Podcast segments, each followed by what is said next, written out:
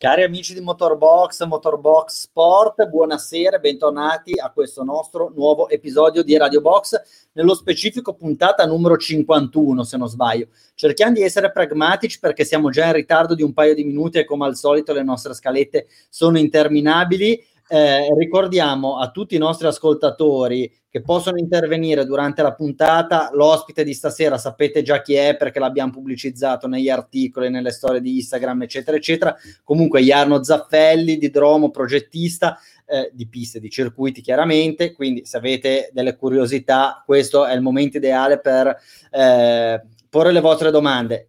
Qua con me, come al solito, Salvo Sardina, dai nostri purtroppo vuoti studi in Milano. Buonasera, Salvo. Ciao Alberto, buonasera a tutti. Sì, confermo, sono vuoti. Ti senti un po' solo? Mi sento un po' solo, però ho tanti spazi se non altro. Quindi... Hai tanti spazi, il fantoccio di Fumanelli, ricordiamo bravissimo David Fumanelli che è arrivato secondo nella, nella Porsche Carrera Cup Italia, quindi bravo, bravo, bravo, peccato, ce la stava per fare. Evidentemente non ha suonato la campanella prima di, di gara 2 a Monza, glielo ricorderemo appena sarà di nuovo ospite con noi. E poi Simone Valtieri che ci parla ormai dalla sua taverna con le travi a vista bellissime in Viterbo. Buonasera. Dalla buonasera mia mansarda, da un soppalco più che altro. Buonasera a tutti, ciao Alberto, ciao Salvo. Va bene, allora direi di ricordare subito a tutti chiaramente di intervenire, di fare le vostre domande, cosa che però avevo già fatto, e di seguirci sui nostri canali Instagram, Motorbox.com e Motorbox Sport. Chiaramente Motorbox Sport è il canale in cui si parla esclusivamente di sport, motorsport, MotoGP, Formula 1, eccetera, eccetera. Poi seguiteci chiaramente su Twitter, su Facebook e via dicendo. Questa puntata potete ascoltarla su YouTube, su Facebook e chiaramente da stasera anche poi su Spotify. Quindi, se vostra zia appassionata di Formula 1 MotoGP alla nonna piace Valentino Rossi, gli mandate il link di Spotify così recupera anche l'episodio no. 51. Prego. soprattutto se, se, se, la zia e la nonna non vogliono vederci, ma soltanto ascoltarci, allora Spotify è proprio perfetto. È l'ideale, benissimo. L'ideale. E poi può anche servire perché dicono che con co i lockdown eh, ci sono anche dei disturbi nel sonno. Ci ascoltate prima di andare a dormire, magari vi vengono i brividi, però vi addormentate subito. Allora, in realtà no, perché stasera siamo qua con Jarno quindi eh, sicuramente verranno dette delle cose interessanti, non da noi, da lui, questo è evidente. Salvo, se mandi la sigla, diamo il via anche alla puntata 51.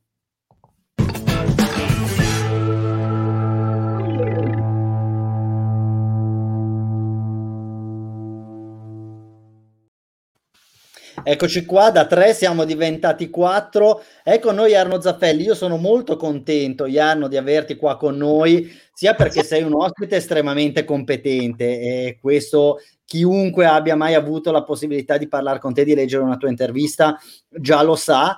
Secondo, ci conosciamo ormai Proprio da diversi anni e sei una persona interessante e gradevolissima e la terza, il terzo motivo per cui sono particolarmente contento che tu sia qui, è che abbiamo avuto anche una bella botta di culo, perché oggi hanno presentato il calendario provvisorio della Formula 1 2021, quindi quale ospite migliore che Jarno Zaffelli. Jarno, grazie e benvenuta a Radio Box. Grazie a voi, buonasera, buonasera a tutti. Sì, dicono che nella vita è molto più importante essere molto fortunati piuttosto che molto bravi. Allora, mettiamo così, bravi non lo siamo, quindi basta avere poca fortuna per, per essere già rientrare nella categoria che tu hai appena descritto. Però allora, Alberto, scusami, cioè, sì. potevamo tirarcelo un po', finta che all'ultimo minuto avevamo recuperato Jarno per fare la puntata sul, sul calendario e distrutto. No, eravamo d'accordo già da una settimana, lo mettiamo. Allora... sì, ma non sapevamo quando i calendari sarebbero usciti. Esatto, esatto. Però c'è da dire che quest'anno, forse ancora più degli scorsi anni, il tema autodromi, il tema circuito, il tema calendario è stato interessante e forse uno degli aspetti più interessanti di questa stagione 2020 di Formula 1 che invece dal punto di vista, chiamiamolo così, dell'appeal sportivo, della suspense sportiva ci ha riservato ben poche sorprese, almeno fino a questo punto. Jarno, da progettista, da appassionato di circuiti, possiamo dire che il calendario 2020 sia stato il più bello o uno dei più belli della storia della Formula 1? Mm, sì, è stato straordinario, eh. c'è che dire.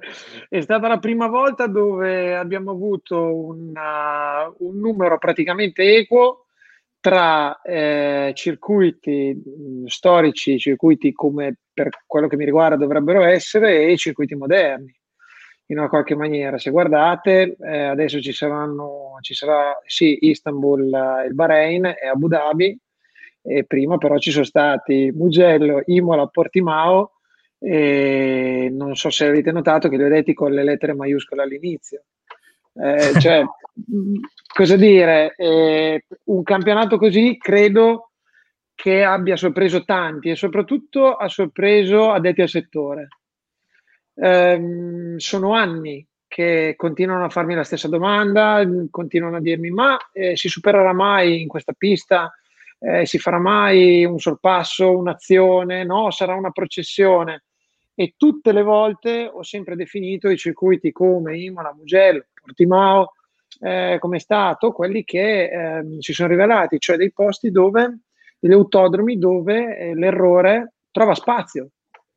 E, ed è l'errore che noi cerchiamo, perché quello che fa la differenza tra un pilota perfetto e, e invece un, um, un, un, pilota che non lo è. È quello lì che fa la differenza, che dovrebbe fare la differenza. Eh, sono tanti oggi che ne stanno parlando, tantissimi. Io e te Alberto ne abbiamo parlato già anni fa, eh, in tempi non sospetti, quando parlavamo di Termas di Riondo, parlavamo di lavori a Zandvoort.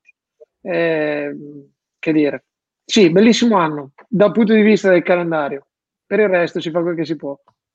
Jarno, eh, allora intervengo un attimo io eh, per rompere l'idillio tra voi due, eh, anche però per leggerti un messaggio che probabilmente ti farà piacere eh, del nostro Luca Manacorda, anche lui ti ha intervistato tante volte, ti saluta alla chat, è giusto citarlo così ce lo togliamo dalle scatole subito. Ciao Luca, bei ricordi.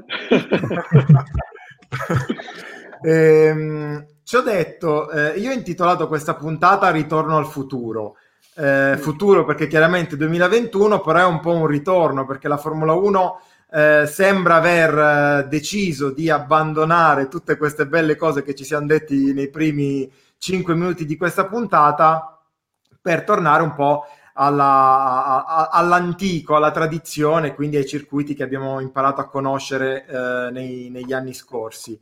Um, e sembra peraltro farlo sen- quasi senza un piano B, quasi senza eh, considerare la possibilità che la pandemia possa di nuovo eh, creare diciamo, delle difficoltà, come peraltro certo. sta succedendo in questo momento con la seconda ondata. Quindi quello che ti voglio chiedere è, guardando il calendario, e sicuramente ne sei più di noi, credi che questo qui sia un calendario affidabile eh, e che ris- vedremo effettivamente nel prossimo campionato o ti aspetti che ci possano essere delle, delle novità, dei cambiamenti?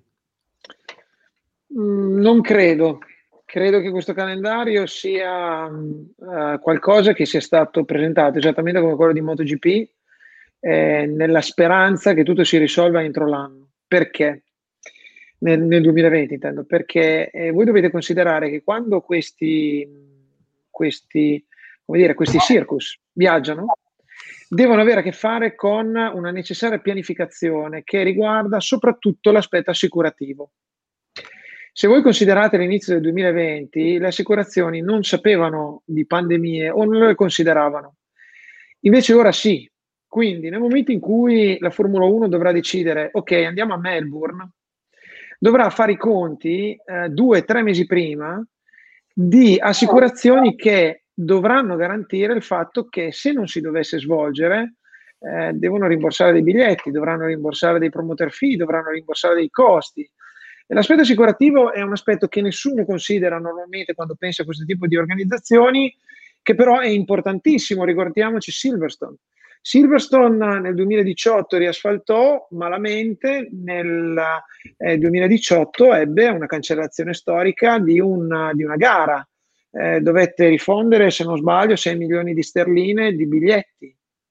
Eh, e fu a causa di un eh, problema alla pista in quel caso era coperto dall'assicurazione, l'assicurazione pagò. E provate a immaginare cosa vorrebbe dire organizzare 2, 3, 4 mila persone che si devono muovere andare in Australia, poi in Bahrain, poi in Cina. Ricordiamoci che il Vietnam eh, era appaiato alla Cina eh, per questioni logistiche, per questioni di costi. Eh, dovessero esserci difficoltà, ecco che ritorneremmo, se non altro, nella prima parte di stagione di nuovo nella situazione di quest'anno. Ecco perché, ad esempio, la new entry eh, dell'anno prossimo, quella che doveva esserci anche quest'anno, che è Zandvoort, eh, che è l'unica per ora sicura eh, perché altre piste non sono neanche esistenti come Jeddah, eh, è stata spostata a settembre per aumentare le probabilità che eh, non si debba spostare. Notare che c'è un back-to-back con Spa, e so benissimo che a livello contrattuale Spa non è assolutamente contenta di avere Zandvoort vicina, perché ovviamente stanno facendo una suddivisione di, di pubblico. Quindi è per quello che ai primi di maggio c'era Zandvoort e Spa era previsto a fine agosto. Eh, però Zandvoort ha deciso di non correre, quindi di non fare la corsa se non c'era pubblico. Per me hanno fatto benissimo, anche se la pista era pronta il 28 di febbraio come doveva essere. Eh, vediamo quest'altro anno, non vedo l'ora di esserci. Sicuramente, anche perché Zambor è una delle tue creature, una delle tue figlie, poi ne parleremo più avanti. Eh, sì. Parlando, eh, ora guarda, fa, faccio una domanda un po' ruffiana perché ne abbiamo parlato io e te la settimana scorsa, però mi sembrava anche eh, un tema interessante da condividere con tutti i nostri ascoltatori.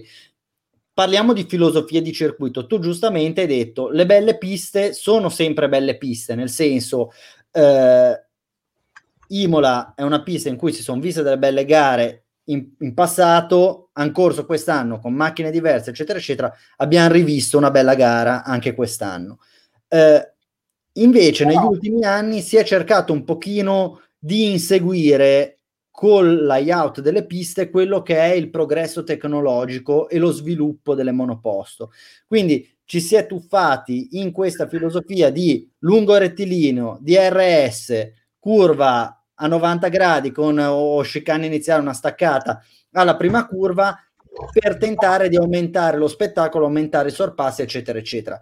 Questa strategia ha pagato e non pagato, o meglio, ripeto, un circuito che ha un'anima, che ha una sua difficoltà, che deve essere interpretato, che deve essere in qualche maniera studiato, compreso, assimilato dal pilota, sicuramente avrà delle chance in più per generare uno spettacolo più apprezzabile?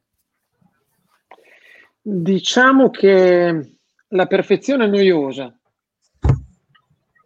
Fortunatamente è anche molto difficile da raggiungere. E dico fortunatamente perché eh, c'è chi ci prova, c'è chi si avvicina a questa perfezione eh, senza capire che si avvicina alla noia. Allora, ehm, quando guardiamo degli autodromi come Imola, c'è una differenza sostanziale. Noi quest'anno abbiamo messo a posto sia Imola per la Formula 1 che il Mugello che il Paul Ricard, tanto per dirci. Paul Ricard abbiamo fatto lavori molto più pesanti perché abbiamo dovuto riasfaltare praticamente tutta la pista, ma quando ero al Paul Ricard mi sono reso perfettamente conto della differenza. Io non c'ero mai stato fino all'anno scorso. Ed è stata un, un'esperienza spaesante perché Paul Ricard non ha punti di riferimento, sto parlando anche camminando, no? Non è un luogo accogliente, è un luogo estremamente aperto, senza punti di riferimento, come, come dicevo, senza, ehm, come dire, quando qualcuno dice siamo al piazzale di un parcheggio, sì, siamo al piazzale di un parcheggio, ma manca, mancano le piante. Quindi almeno le piante mi danno un senso di vita. Lì no, è deserto e ci sono questi bellissimi colori, però anche quando eravamo dentro in pista noi facevamo fatica da progettisti a, a trovare, a essere sempre presenti nel capire, ok, siamo qui, no, siamo lì, o guardare al riscontro, questa è la posizione. Quando si va dentro Imola, si, si sa sempre dove si è. Ci sono punti di riferimento molto vicini, ci sono eh, zone più strette, più accoglienti, è come quando voi andate eh, nel soppalco di Simone piuttosto che nel vostro ufficio vuoto di Salvo. Salvo si ritrova spaesato, mentre Simone si ritrova al caldo, accogliente, gli manca solo probabilmente il caminetto acceso. E, è lo stesso discorso di Imola. Quando un pilota ha lo stesso feeling, ecco che eh, si sente a suo agio in maniera diversa e magari viene tratto in inganno come Russell. Russell quando è finita a muro, è finita a muro perché lì c'è un bump, lo conosciamo molto bene, proprio nella discesa per andare a sinistra, che lui non ha mai eh, individuato perché non ci passa quando fanno la racing line, ma quando è andato in, in, proprio su quel punto, mentre stava scaldando le gomme destra e sinistra, ha avuto la sfortuna di fare un sobbalzino che l'ha tirato dall'altra parte. E non l'ha individuato neanche lui, ha detto non so cosa sia successo, perché? Perché sono quelle cose che solo se ci cammini, solo se ci vai piano, solo se fai un'ispezione come Dio comanda, solo se conosci bene la pista, conosci. E quando sei a quella velocità non te ne accorgi. Ha le sospensioni, sì, senti un, un, un, un, bump, ok, ma non fai conto precisamente di dov'è. Quando ti cambia la velocità, cambia la percezione. Ecco, quello che dicevamo io e te, Alberto, è che è fondamentale. La differenza fondamentale tra i circuiti di una volta e quelli di oggi è la percezione che sono in grado di generare i piloti. Un circuito perfetto, un circuito come un Istanbul, eh, un Bahrain, peraltro bellissimo, eh, un Abu Dhabi, non giocano con la percezione del pilota. Il pilota sa che quando vede quello, quello è il punto, punto e stop. A Imola invece cambia, al Mugello cambia. Eh, ci sono sempre cose che, come dire, si evolvono, perché si evolve il punto di vista del pilota. E a proposito di Imola e del Mugello, che eh, essendo piste molto utilizzate anche dalle moto, a me piacciono parecchio, eh, c'è una differenza fondamentale col, col Paul Ricard, ovvero mh, c'è la ghiaia all'esterno delle curve, all'esterno delle, delle piste, di, di, tutto il circuito sì. fondamentalmente, mentre il Paul Ricard abbiamo detto è una grossa gettata di cemento, insomma. E senti, ti volevo chiedere proprio eh, a proposito di questo, ma non sarebbe il caso di mettere più ghiaia, facciamo uno slogan elettorale, più ghiaia, meno asfalto al di fuori delle piste? Allora, devi sapere Simone che nel 2013, quando progettai e costruì Termas de Riondo, c'era qualcuno che mi chiedeva l'erba sintetica e l'asfalto. Io fui il primo a eliminare l'erba sintetica in un progetto nuovo e a non introdurre l'asfalto se non nei punti eh, che per me servivano. Per me perché? Perché calcolavamo, calcoliamo ancora dove potrebbe servire l'asfalto. Il problema è che l'asfalto nasce da un uh, vulnus normativo, eh, cioè un tentativo della, delle federazioni di proteggersi dopo l'incidente Senna, dove fondamentalmente nelle linee guida uh, per costruire autodromi hanno inserito due formule. Le due formule eh, tendono a definire in quanto un'auto si ferma in certe condizioni e queste due formule danno due risultati diversi, ovviamente, che tu sia in pista o fuori pista. Attenzione, il fuori pista non è determinato se ghiaia, erba, fango o asfalto, ma è fuori pista. Dato che il valore della pista è sempre inferiore, altri progettisti hanno detto ok, allora io metto fuori dell'asfalto e così ho sempre un valore inferiore. E questo è stato leitmotiv che è andato avanti per 10, 12, 15, 16 anni, sta andando avanti ancora. Eh? Quindi la, il, il, motivo per cui la, c'è così tanto asfalto è fondamentalmente una protezione normativa. Se il progettista dice ok, ma io ho fatto quello che c'è nella linea guida, il progettista non è attaccabile. Se invece il progettista mette della ghiaia dove la linea guida dice che frenerebbe di più su asfalto, ecco che il progettista è attaccabile. A meno che il progettista non sia in grado di dire, bene, guardiamo però cosa dice la linea guida. Dice che frena di più se le quattro ruote sono gonfie, le sospensioni funzionanti, l'aerodinamica va, il pilota è cosciente, le ruote sono tutte bloccate, cioè nel 27% dei casi degli incidenti di Formula 1 e se non c'è spin.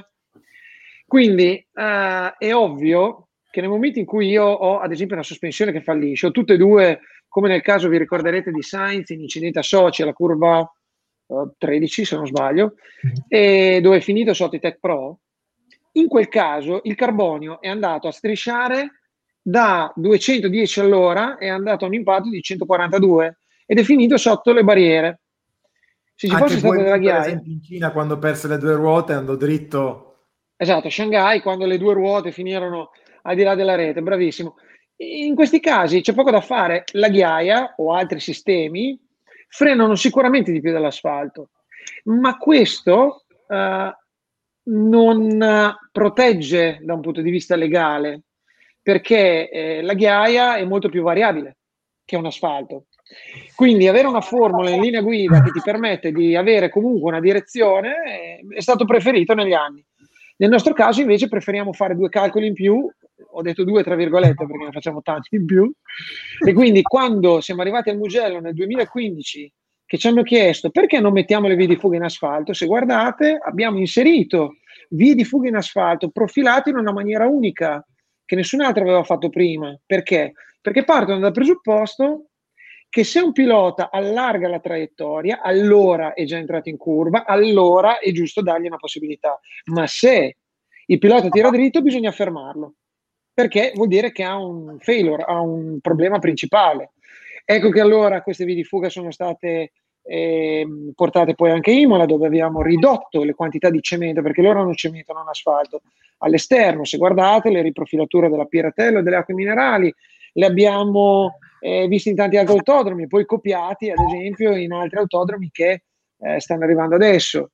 Eh, Sepang è stato uno di quelli dove nel 2016 abbiamo riprofilato curva 1 e perché riducendo e eh, riprofilando la via di fuga in quella maniera abbiamo evitato di spostare una, una tribuna. In curva 1 non era possibile spostarla. Jarno. Peraltro Stroll vi ringrazia perché lui è uscito alla seconda arrabbiata e lì c'è della ghiaia, fortunatamente lì non c'è, c'è stata messa della spada. Sì, esatto, no, lì c'è una storia. Stroll quando è uscito dovete sapere che prima di arrivare alla configurazione finale del, delle protezioni del Mugello c'è stata una trattativa eh, serratissima con FIA su chi aveva ragione, su chi aveva i numeri giusti e su cosa mettere. Eh, abbiamo parlato tantissimo con Michael Masi, con il Dipartimento Tecnico, con uh, Canu, il direttore del Antonio, il direttore della, della, della pista del Mugello, e perché conti alla mano, incidenti alla mano, lì se ci si arriva c'è una probabilità molto bassa. Bene, abbiamo fatto quello che andava fatto, eh, la FIA ci avrebbe chiesto anche di più, e, e i fatti hanno provato che fondamentalmente eh, i conti erano giusti. Quando lo vedi in televisione dicono ah che fortuna. Mm. Beh, nel nostro caso non era fortuna. Era tutto previsto. Ma eh, era, in quel caso era, eh, sì, era un caso prevedibile. Okay. Se il caso non fosse stato prevedibile, ecco che la dinamica poteva essere diversa, ma in quel caso lì, essendo un caso prevedibile, è andata bene. Era, era prevedibile anche che il pilota che... Scusa, scusa. Sono vai, vai, Salvo, vai. Stavo dicendo una cattiveria su Stroll, poverino. No, ecco, vabbè, lasciamo perdere. Eh, hai parlato delle nuove, del nuovo modo che avete, diciamo, introdotto voi di, di Dromo eh, nel, nel, disegnare le vie di fuga alternando asfalto e, e, e ghiaia. Um, hai parlato tu stesso della Piratella, che è stata una delle curve in cui il weekend scorso abbiamo visto più problemi con i track limit, perché poi c'è anche questo problema, no? Eh, se c'hai un po' di asfalto, come tu hai detto, dobbiamo dare la possibilità al pilota di riprendersi, di non andare subito fuori. E allora io te la giro in un altro modo la domanda che volevo farti, ma non, che, che poi diciamo non vuole essere una critica al tuo lavoro che eh, hai spiegato essere anche peraltro molto, molto efficace. Eh, in questi casi, soprattutto nelle curve in cui c'è il rischio che il pilota ne approfitti, approfitti, approfitti di questo asfalto in più, eh, non sarebbe forse il caso di fare il contrario, quindi mettere un metro, due metri di ghiaia o di erba o quello che è e poi l'asfalto per eventualmente fermare la macchina in caso in cui, nel caso in cui sia fuori controllo. È una ipotesi suggestiva che è stata già ampiamente eh, sperimentata e ehm, suggerita più volte. Il fatto è che i track limit sono un problema eh, che parte dalla, eh, dalla, forma- dalla, conformazione della pista. La Piratella aveva quel problema e avrebbe avuto quel problema nella stessa maniera come la Rivazza 2, quando voi avete delle linee geometriche inserite all'interno del progetto, ovvero parliamo del curvone di Misano, ce l'avete tutti presente. Il curvone di Misano, se voi guardate, è una, una, sono, è una spezzata fatta da tre rettilinei collegati da due piccoli raggi di curvatura. la traiettoria di un pilota non è mai così, non segue una forma geometrica di quel tipo, tendono a stondarla. E quindi quando io ho delle forme geometriche all'interno di una pista, eh, tendo ad andare fuori, più fuori di quello che farei normalmente. Il caso di Austin, è il caso di, della Piratella, è il caso della Rivazza 2, è il caso di tutte quelle curve che vi vengono in mente che sono create da un rettilineo, una curva e un rettilineo, senza raggi di curvatura variabili, senza banking variabili, senza cose del genere, senza forme organiche. È naturale perché l'occhio umano cerca di stondare qualcosa che tondo non è. Il fatto è che se mettiamo la, la, la, ghiaia subito fuori, nella gestione quotidiana delle piste, la ghiaia viene tirata dentro al, um, all'autodromo e allora cominciano a lamentarsi che tirano su ghiaia, spaccano i vetri, le visiere, eh, che non è sicuro, che i piloti scivolano, quelli di moto, e allora non vogliono la ghiaia che arriva subito lì. D'altra parte vorrebbero i track limit, però le auto hanno il problema che non vedono la riga bianca, non la sentono nemmeno e soprattutto che hanno i differenziali autobloccanti. Quindi, quando io avessi anche a due metri la ghiaia e la ruota a destra in una curva a sinistra mi va sulla ghiaia, in realtà quella che fa trazione è quella di sinistra, perché a differenza dell'autobloccante. Quindi, nel momento in cui io ho bisogno di un track limit, un dissuasore per un'auto, devo avere ben più di due metri, perché devo riuscire a far saltare anche la ruota interna. Eh, però quello è già troppo per le moto, Ok, quindi la soluzione qual è? Troviamo una soluzione. Allora, la soluzione non è semplice, vi dico solo che c'è una commissione istituita da FIA di sei, di sei mm, membri che si riunisce una volta ogni due settimane per discutere la questione dei limits, perché non ne possono più. E, d'altra no, parte... La, la, Formula 1 non fa una bella figura quando arrivano ogni giro eh, Tizio, eh, giro cancellato, Caio, giro cancellato, cioè è, per lo spettatore che è, da, che è a casa sì, sul divano sì. è brutto.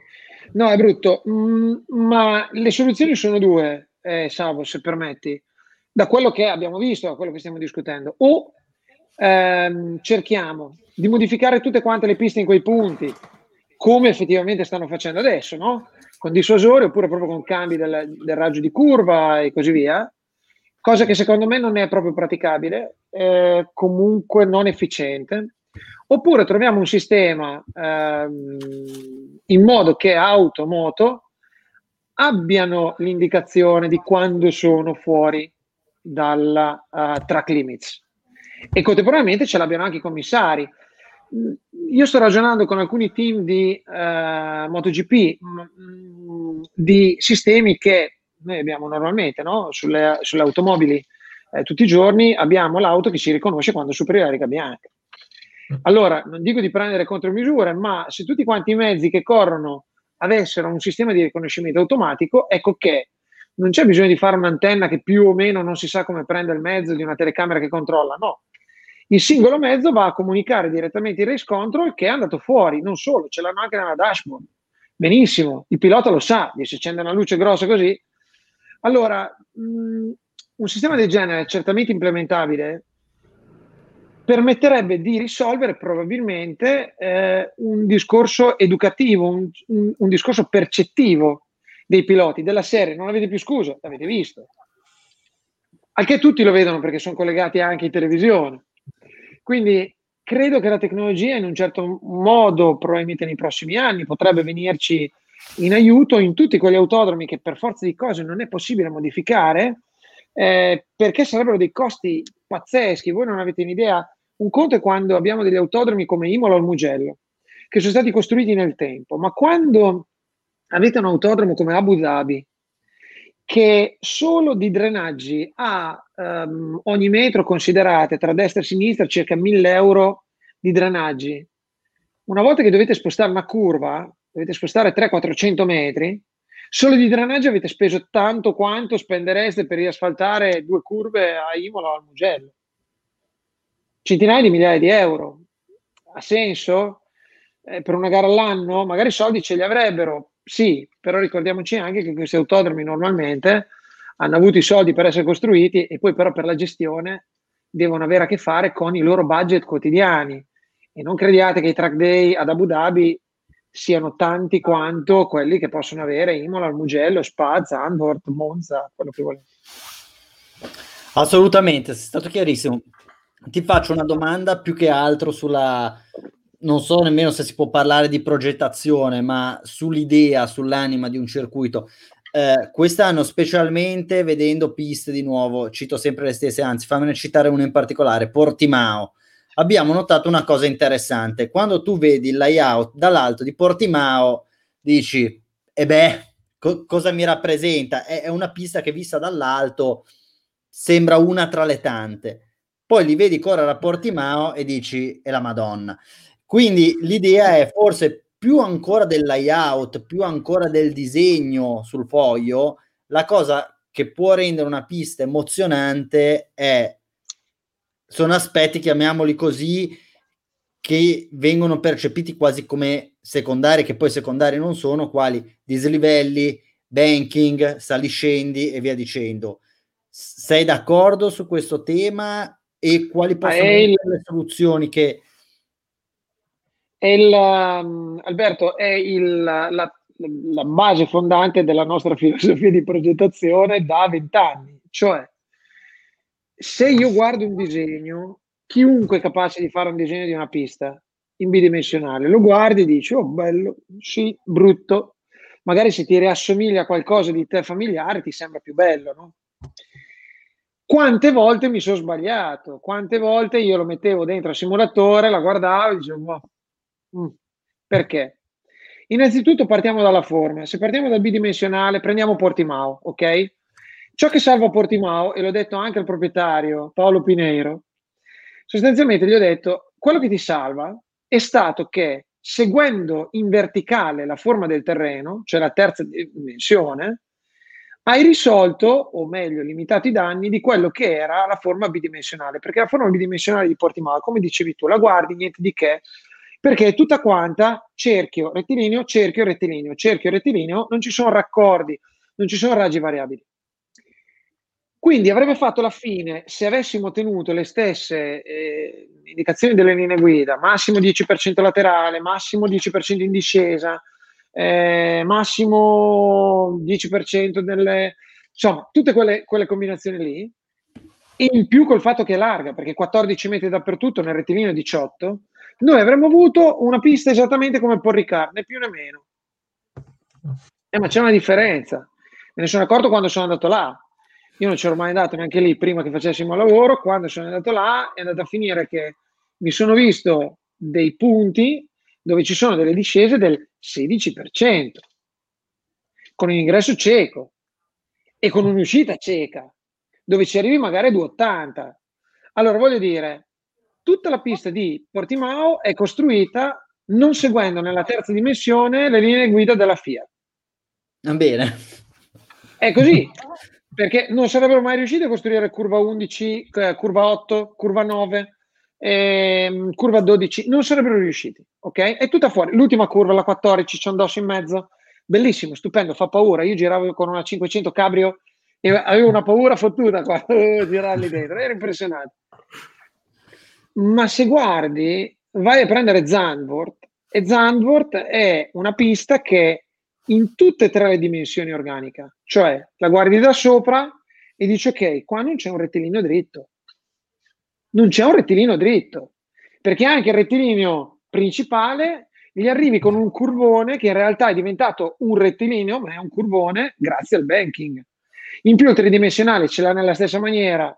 Zambor c'è anche la quarta dimensione, lo scoprirete presto, ma è, ehm, è, tutto lì, è tutta lì la differenza importantissima, è che progettare una pista con la tridimensione non è facile, perché quando ci metti la tridimensione le acque diventano difficili, l'attraversamento della, delle acque, quindi i torrentelli che ti fanno, cambiano, la dinamica del veicolo cambia, la sicurezza delle vie di fuga cambia, il sistema di costruirlo è diverso.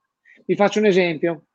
Perché una curva in laterale non dovrebbe essere più del 10%? È un, è una, è un ragionamento pratico. Il ragionamento pratico è che per costruire eh, un asfalto a più del 10% abbiamo bisogno di macchinari speciali. Perché? Banalmente perché il camion che trasporta l'asfalto, quando cerca di scaricarlo, si ribalta da un lato è tutto lì. E quindi se io voglio qualcosa di facile, vado in Cina, devo costruire qualcosa che non hanno mai fatto, beh, se gli faccio una pendenza laterale massima del 10%, sono più sicuro. Se invece gliela devo fare del 35%, sì, sarà una figata per i piloti, scusate il francesismo, però non riesco a costruirla. Eh sì. Ci si scontra con la realtà.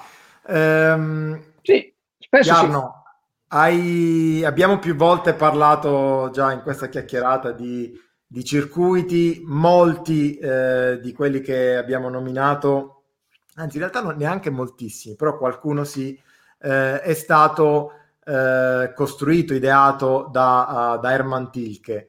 Eh, adesso uh, sarebbe facile farti domande così per cercare di farti sbottonare, ma noi l'abbiamo ribaltata.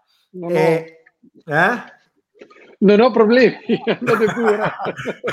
allora, vedi, vediamo che cosa dici dopo. Intanto la domanda, quella canonica, è ehm, quale delle piste di Tilke, guardandola o andandoci o lavorandoci dopo in un secondo momento, hai detto, mannaggia, questa qua avrei voluto farla io. Se c'è, perché magari non c'è. No, non c'è. Eh, ci sono pezzi. No, guarda, ho un rispetto pazzesco per l'uomo, ho un rispetto pazzesco per quello che è riuscito a fare, eh, ma non c'è per un semplice motivo che lui ha, ha fatto delle cose bellissime. E è stato bravissimo a riuscire a, a, ad accontentare un personaggio esigente come era Bernie Eccleston, come è ancora Bernie Eccleston. E quindi è stato l'uomo giusto al momento giusto che è riuscito a rimanerci per così tanti anni. Massimo rispetto.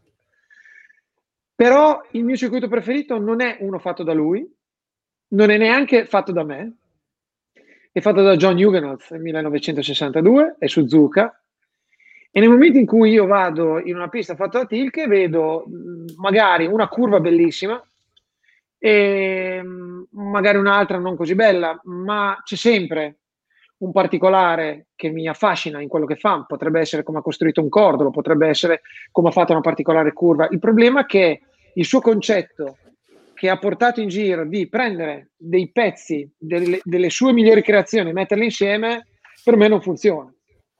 Per me il mio lavoro di progettista è quello di cercare di creare qualcosa tutte le volte che ho la possibilità di creare qualcosa. Oggi stiamo allungando l'autodromo di Cremona, abbiamo cercato di creare due, tre curve uniche. Eh, quando abbiamo rifatto Zandvoort non abbiamo copiato, abbiamo cercato di creare curve uniche. Eh, perché io devo pensare, ah, l'ultima curva di Termas de Riondo nel 2013 l'ho fatta, è venuta benissimo, funziona da Dio, perché devo rimetterla in un autodromo? Eh, però poi guardate che la Finlandia l'ha copiata per l'ultima curva, Lombok l'ha copiata per l'ultima curva, manca l'inventiva, manca il progettista. Ecco, sul tema io volevo farti una seconda domanda, Salvo, scusa, so che volevi proseguire un attimo te con l'intervista, ma mi sembra eh, il, momento, il, momento, ideale. Allora, tu molto spesso negli ultimi anni hai anche lavorato su circuiti preesistenti, quindi ti sei occupato anche magari di andare a riammodernare. Hai parlato solo che durante la nostra intervista di Imola, Mugello, Portimao, piuttosto eh, che Zambord, Silverstone, eh, Malesia e via dicendo. Ecco, la domanda è partire dal foglio bianco, come abbiamo visto precedentemente parlando di Tilk, non rischia di imprigionarti rispetto a quella che è la tua filosofia rispetto rispetto alla possibilità di andare a intervenire su qualcosa che esiste già e quindi in qualche maniera adattare la tua creatività a un preesistente, o meglio, si sviluppa in maniera più acuta eh, l'inventiva del progettista quando parte dal foglio bianco o quando si deve adattare a qualcosa che esiste già per farlo funzionare ancora meglio? Allora, per mia formazione sono abituato a cercare di migliorare ciò che trovo e quindi ho una paura tremenda del foglio bianco. Mi è capitato più di una volta di avere dei fogli bianchi cui, su cui lavorare e non rimango fermo, ma in questo mi aiuta il mio team di lavoro. Cioè, voi dovete considerare che non sono solo io, anzi, la maggior parte dei lavori oggi viene portato avanti dai miei collaboratori e io diciamo che eh, faccio solo parti particolari che loro non riescono a fare o per cui sono più portati. Quindi nel momento in cui ci dovesse essere un foglio bianco è sempre un lavoro di squadra che porta a trovare quello che è il design fatto. Sempre riguardo alle grandi costrizioni che ci sono in qualsiasi tipo di eh, progetto. Perché? Perché come ogni eh, lavoro ingegneristico è necessario soddisfare certe esigenze. Quindi se io ho un foglio bianco comincio a togliere. La dimensione del paddock, la posizione del paddock, la posizione degli accessi, i flussi, i macroflussi di cui ho bisogno, la gestione delle acque, da dove devo uscire, da dove devo entrare dal sito, i venti dominanti, la posizione del sole, beh, è un foglio bianco o è un foglio bianco contornato da spilli? Basta, una volta che ce li hai, si lavora lì dentro. Bene, Simo, avevi, avevi trovato. Ah, sì, sì, sì, no, io avevo, avevo, trovato nei. Sì, sì, scusate, dovevo attendere la sovraimpressione. Avevo trovato tra chi ci ha scritto durante la trasmissione. E intanto questo, questa, questa, domanda di Robby sarebbe interessante capire a Jarno quanti vincoli ci sono per progettare una pista al giorno d'oggi, tipo un tratto come Rouge oggi sarebbe fattibile o risulterebbe non a norma? In questo in parte ci hai anche un pochino risposto. No, preferirei rispondere no. precisamente. Certo, allora, vincoli non ce ne sono ovvero ci sono delle linee guida, gli unici vincoli che ci diamo, ce li diamo noi. Ci sono ovviamente dei vincoli normativi che sono quelli uh, di dimensioni, uh, di inclinazioni e così via, ma di, di veri vincoli da un punto di vista di design non c'è nulla. I vincoli sono quelli che dicevo poc'anzi, no? eh, la logistica, il terreno, il budget, quelli sono sempre i vincoli veri. Uno rouge oggi sarebbe fattibile? Sì, sì, o risulterebbe non a norma. Non essendoci la norma, tutto è fattibile. Si rimette all'ispettore o nel caso della FIA all'ispettore, al dipartimento tecnico e alla Circuit Commission, quindi alla commissione che gestisce i progetti che arrivano dai circuiti. Faccio un esempio, quando abbiamo presentato Zandvoort alla Circuit Commission, ehm, ci siamo presentati là e abbiamo avuto su 32 persone che erano presenti, abbiamo avuto un paio che ci hanno detto no, questo è impossibile da fare. Fortunatamente la Circle Commission ha detto bene, dimostrateci che riuscite a farlo e per noi potrebbe andare bene e gliel'abbiamo dimostrato e ci hanno autorizzato. Quindi ancora, il limite è solo la nostra fantasia e la voglia di metterci in gioco. Ok.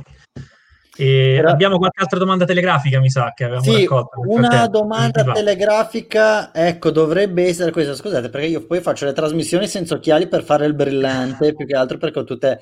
Ecco, Lorenzo ci chiede quanto tempo serve per progettare e costruire una pista da zero. forse Lorenzo la vuole costruire in giardino e quindi ti chiede, no?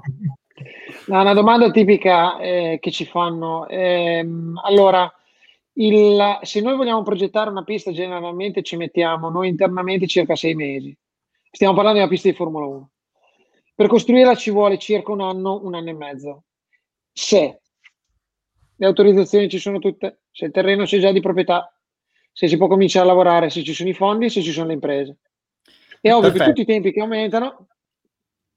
No, no, stavo, Stavo facendo una battutaccia, dicevo, quindi parlando di, di, burocrazia, permessi, eccetera, eccetera, se Lorenzo la vuole costruire nel suo giardino, magari di una casa in Italia, in Brianza, chiaramente quest'anno qua magari si va anche a dilatare, ecco, per avere tutti sì, i permessi e le cose. Quest'anno si dilata, però se vedi, quando c'è un governo in mezzo, eh, faccio l'esempio, Istanbul, noi siamo andati a fare i controlli qualitativi per l'asfalto, è stata appena riasfaltata.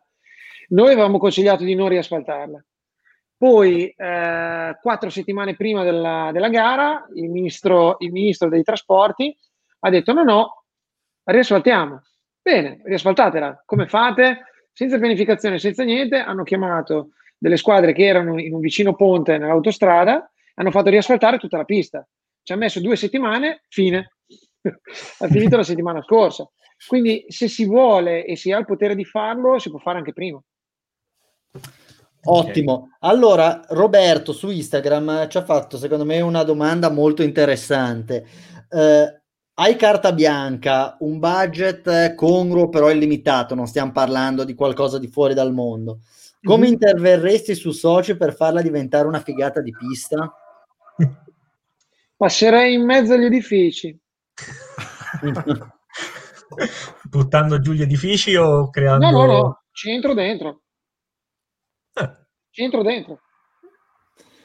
E li stanno usando. Tipo, Bisognerebbe tipo... vedere se dal comune sono d'accordo, perché magari no. Lì secondo me bisogna sentire direttamente Putin, non il comune. allora, siamo andati lunghi, Iano. Eh, diciamo che questo qui per me sarebbe solo l'antipaso perché hai parlato di Cordoli, hai parlato di banking. Ti terremo qua altre tre ore, però no, ma eh, Alberto, purtroppo dobbiamo andare avanti. Salvo, è, be- è bellissimo avere qua Iarno perché poi di fatto lui è eh, la personificazione di quello che abbiamo fatto tutti quanti da piccoli quando disegnavamo le pistine delle macchinine. Eh, su, sul tavolo, io col gesso sul tavolo del, di casa di mia nonna disegnavo le pistine, quindi voglio dire, eh, fantastico averti qua. Staremo fino a mezzanotte, probabilmente. Ma stiamoci fino a mezzanotte, dai, facciamogli una Intanto Ian non ha niente di meglio da fare. Allora, Timo, è il tuo momento. Eh, parliamo brevissimamente di MotoGP. Eh, chiaramente, per, per, coinvolgere subito Iano sul tema, eh, è uscito da, da poco il cal- anche il calendario MotoGP. E la cosa curiosa è che ci sono delle sovrapposizioni tra Formula 1 e MotoGP, quindi sembra che Kerry e, e, Speleta non si parlino, o meglio, Domenicali e chi, chi è Dorna. Beh, Domenicali forse ancora no, magari cioè, credo sia ancora in carica Kerry, ma certo. non credo che si parlino molto. Io penso che loro facciano i calendari in base alle loro esigenze, poi vedono le sovrapposizioni e, mettono, e ci mettono una toppa. Solo che è vero che quest'anno nel 2020 hanno un po'... Non è così, vero Jarno? Adesso spiegami no. te come, come funziona. Però ehm, da, si va incontro magari anche alle esigenze dei vari circuiti, ci sono delle collocazioni fisse. Insomma, la questione è che eh, quest'anno ci siamo abituati ad avere un sacco di gran premi eh, di concomitanze tra MotoGP e Formula 1. Il prossimo anno ce ne saranno ben 11 se i calendari saranno confermati, sei delle quali eh, con fusi orari ravvicinati. Quindi comunque mm. ci sarà necessità di, eh, diciamo, se un tifoso vuole vedere sia MotoGP che Formula 1... Il paradiso del tifoso è l'inferno nostro perché non eh, eh, esatto. Paradiso del tifoso inferno di fidanzate e giornalisti e inferno dantesco di fidanzate e di giornalisti lì proprio al peggio anche di progettisti eh, sì. esatto. E, e... Dici, dire, dici loro, mettono, loro, fondamentalmente, da, da, quello che sono le mie conoscenze, sono le seguenti. Ovviamente ognuno ha dei contratti diversi con gli autodromi, i contratti contengono delle clausole eh, per cui molti autodromi scelgono la zona eh, temporale in cui stare. La, il problema principale però non è quello, è il logistico.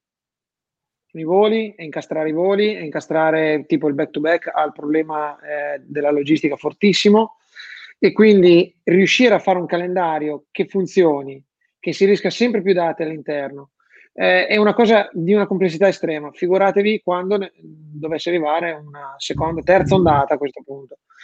E, ehm, mh, si parlano continuamente, so, so, per certo che si parlano continuamente. Si parlano continuamente, ma si focalizzano sulle date che dai loro eh, introiti televisivi sono anche poi quelle che eh, rendono di più.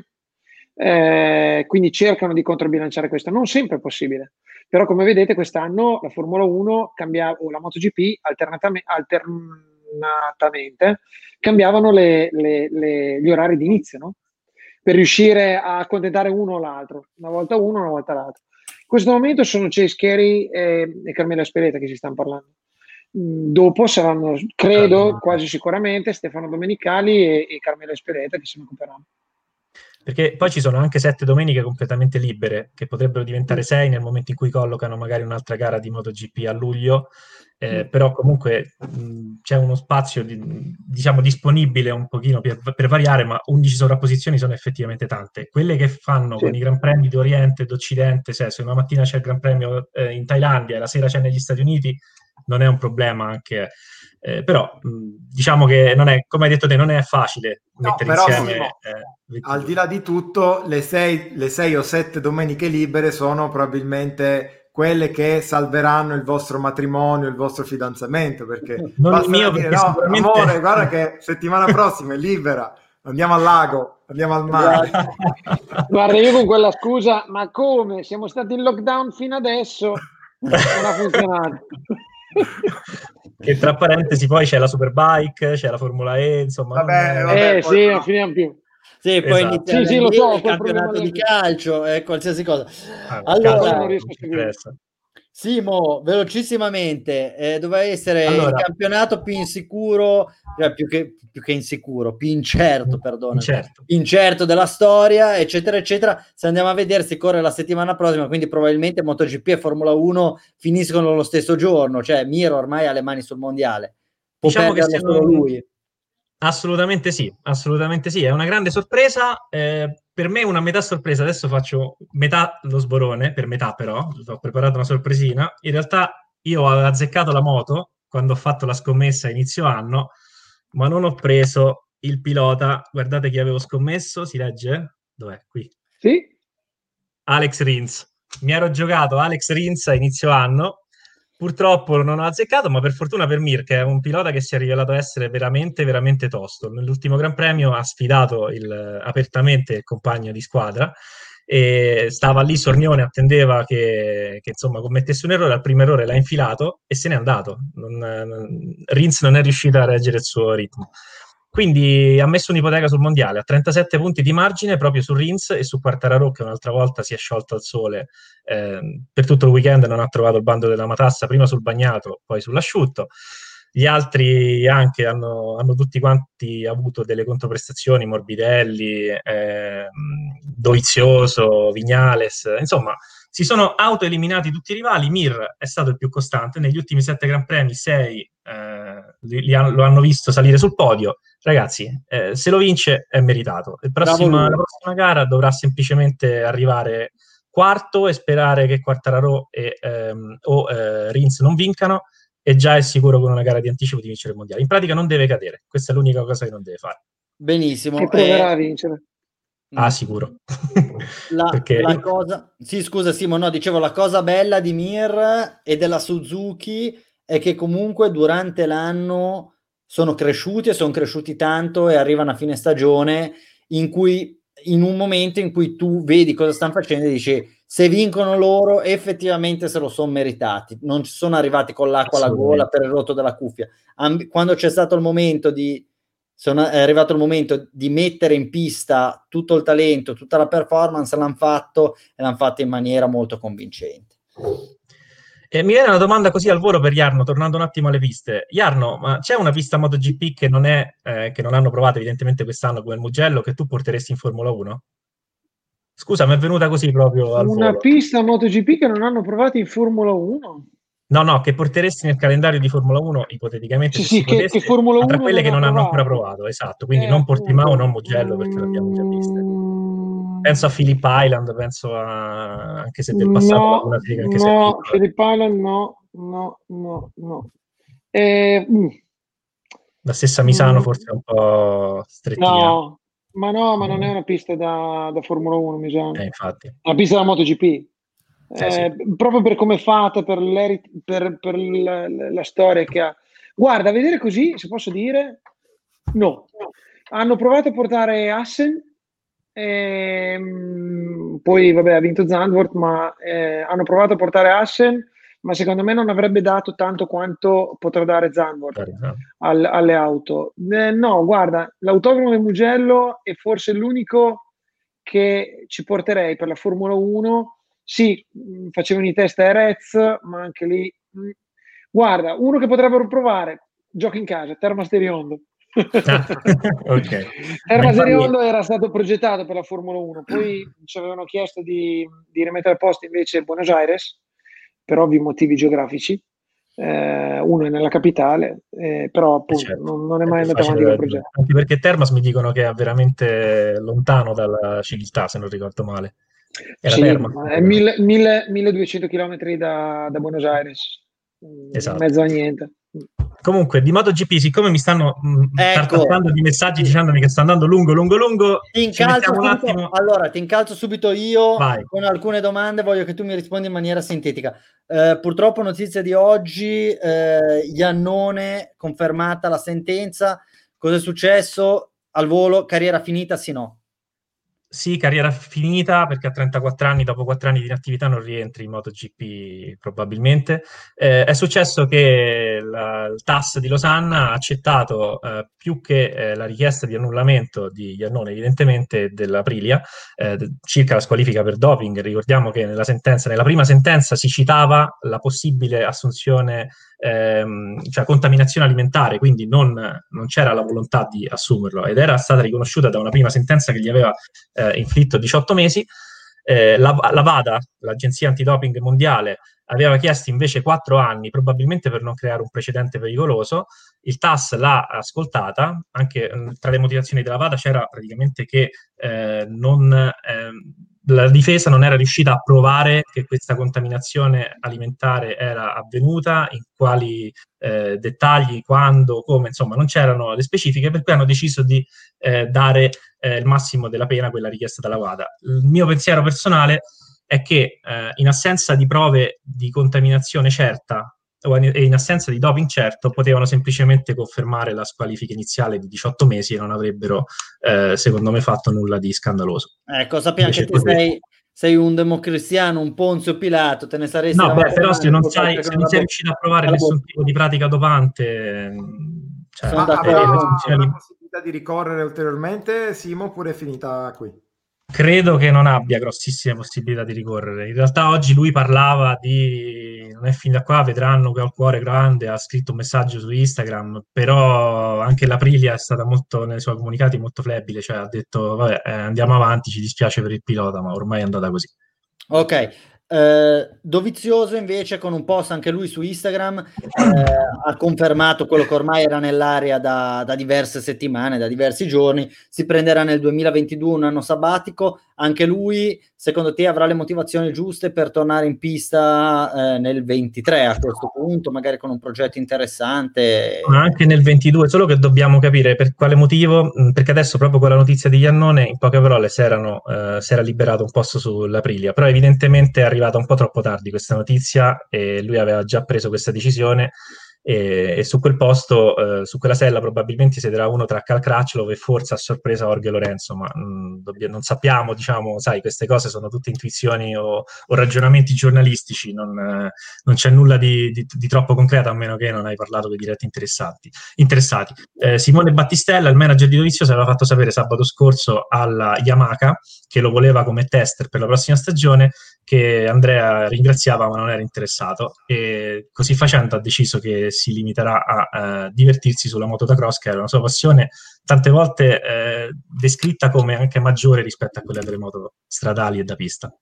Perfetto, sei stato telegrafico, quindi io chiederei subito a Salvo se è pronto perché abbiamo Vai. un giochino per Riarno, non vedo qua il tuo monitor condiviso, dimmi se, se ci sei, quando ci sei Salvo, così, così partiamo, ecco qua, perfetto. Iarno, il gioco che ti faremo è il seguente, ti mostriamo delle foto foto sì. di circuiti che hai progettato, disegnato, implementato, migliorato, eh, ritoccato, arredato tu personalmente con le e, dovrai, con le e, dovrai dirci, e dovrai dirci di che circuito si tratta. Quindi diciamo che è molto facile perché è un po' come farti riconoscere i tuoi propri stessi medesimi figli, ecco. Quindi dovrai... speriamo, speriamo. Sei pronto, Jarno? Pro... Beh, pronto no, ma vai.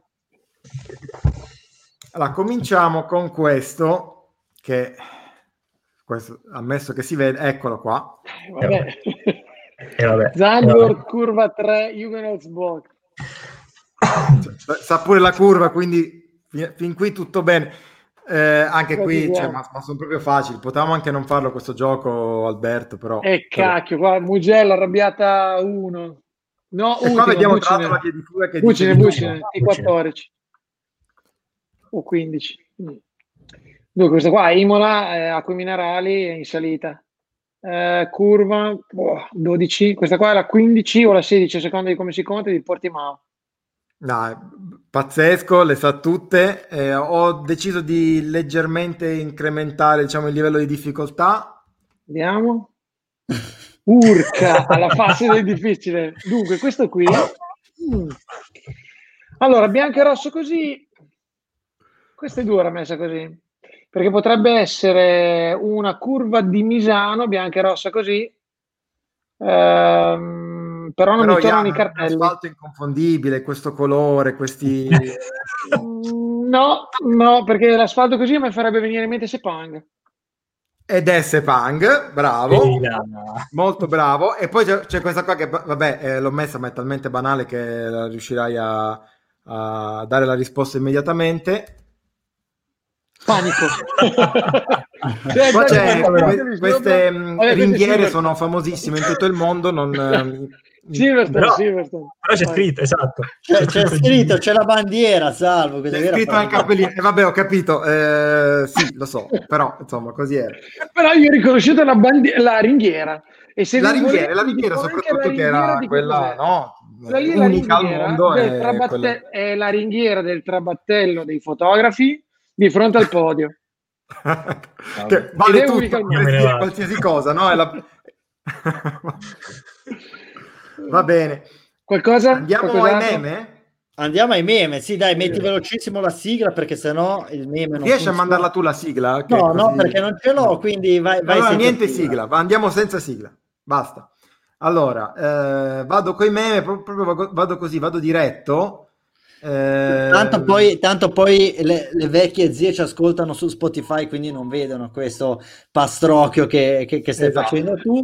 Primo Esatto. meme, vai. Allora, cominciamo con, eh, sapete, Sgarbi sta lamentando un po' di, di varie cose in questo momento, si è lamentato, secondo le cordiali guffate di Gianfranco Mazzoni, anche del calendario della Formula 1. Ma chi l'ha deciso? Ma chi? Ma chi?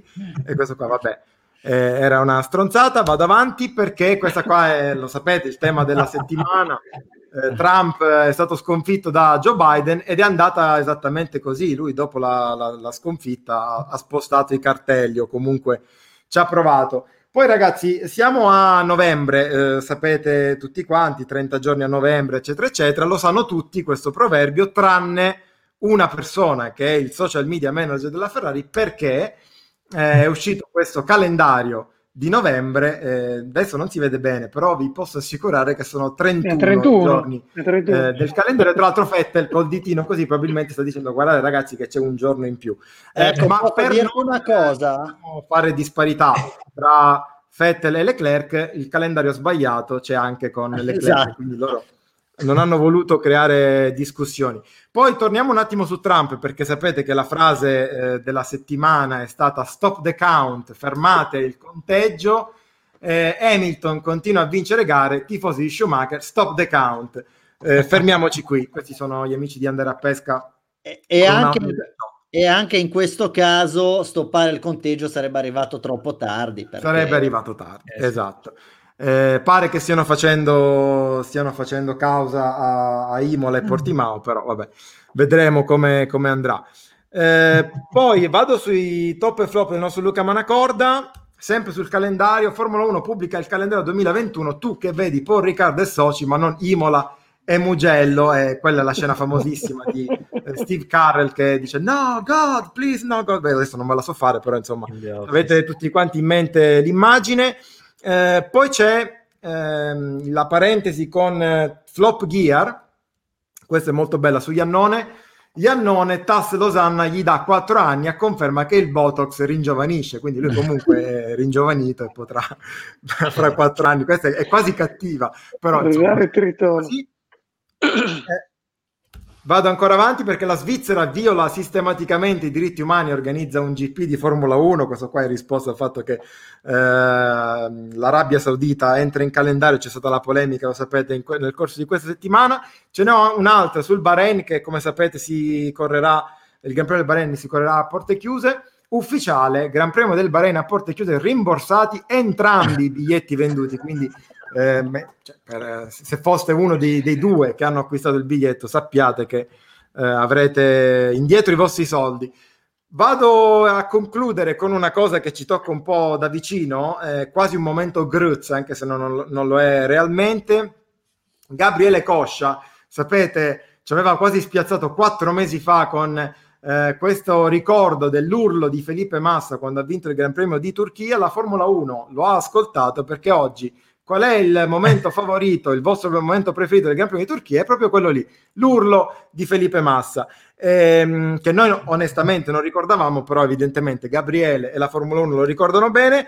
Eh, chiudo sempre con Gabriele Coscia, perché questa qua è una cosa molto divertente che ci ha stesi nel corso della settimana. Al commento alla puntata scorsa, grandi ragazzi, siete i migliori, Alberto, Salvo e Luca, ma quello con la barba fa troppo ridere. Io immagino che quello con la barba sia, sia Simo. Non so se lo vuoi ringraziare. Simo. No, lo ringrazio soprattutto perché non ha detto quello senza capelli, quindi vabbè, insomma.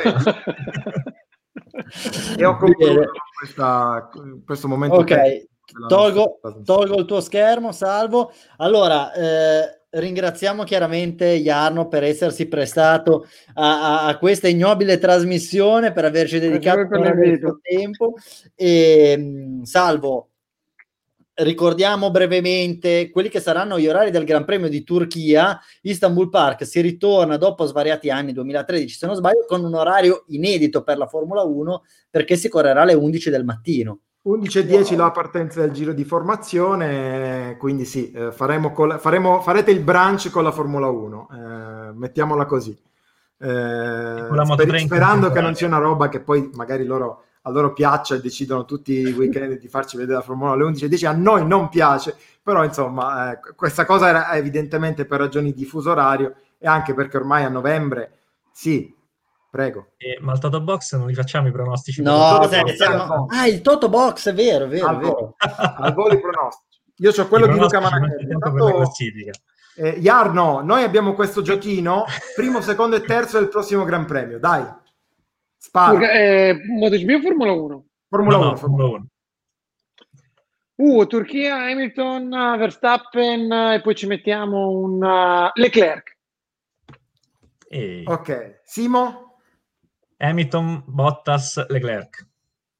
Ti dico Alberto, anche quello di Luca Manacorda, Hamilton, sì. Bottas, Ricciardo. Sì. Io, fa, io direi Vai. un uh, Hamilton, hai, detto, hai, già detto Hamilton Bottas eh, Leclerc? Sì. Vabbè, puoi lui. dirlo, dai, vai. Puoi dire, mi puoi marcare, non, non perdi e non guadagni. Hamilton Bottas, eh, Hamilton Verstappen Leclerc. Ma perché tutti abbiamo scelto Hamilton come primo? Hamilton, eh. Hamilton, Hamilton, Hamilton, Verstappen Perez. Va bene. L'abbiamo, fatto, l'abbiamo portato a casa. Mi raccomando, seguiteci su tutti i, can- i canali social, eccetera, eccetera. Siamo in ritardissimo, quindi la pianto subito con questa melina. Salvo, manda la sigla e ci vediamo martedì prossimo alle 19. Grazie ciao. ancora, Jarno. Ciao, ciao. Ciao a tutti, grazie a voi. Ciao a tutti, ragazzi. Ciao.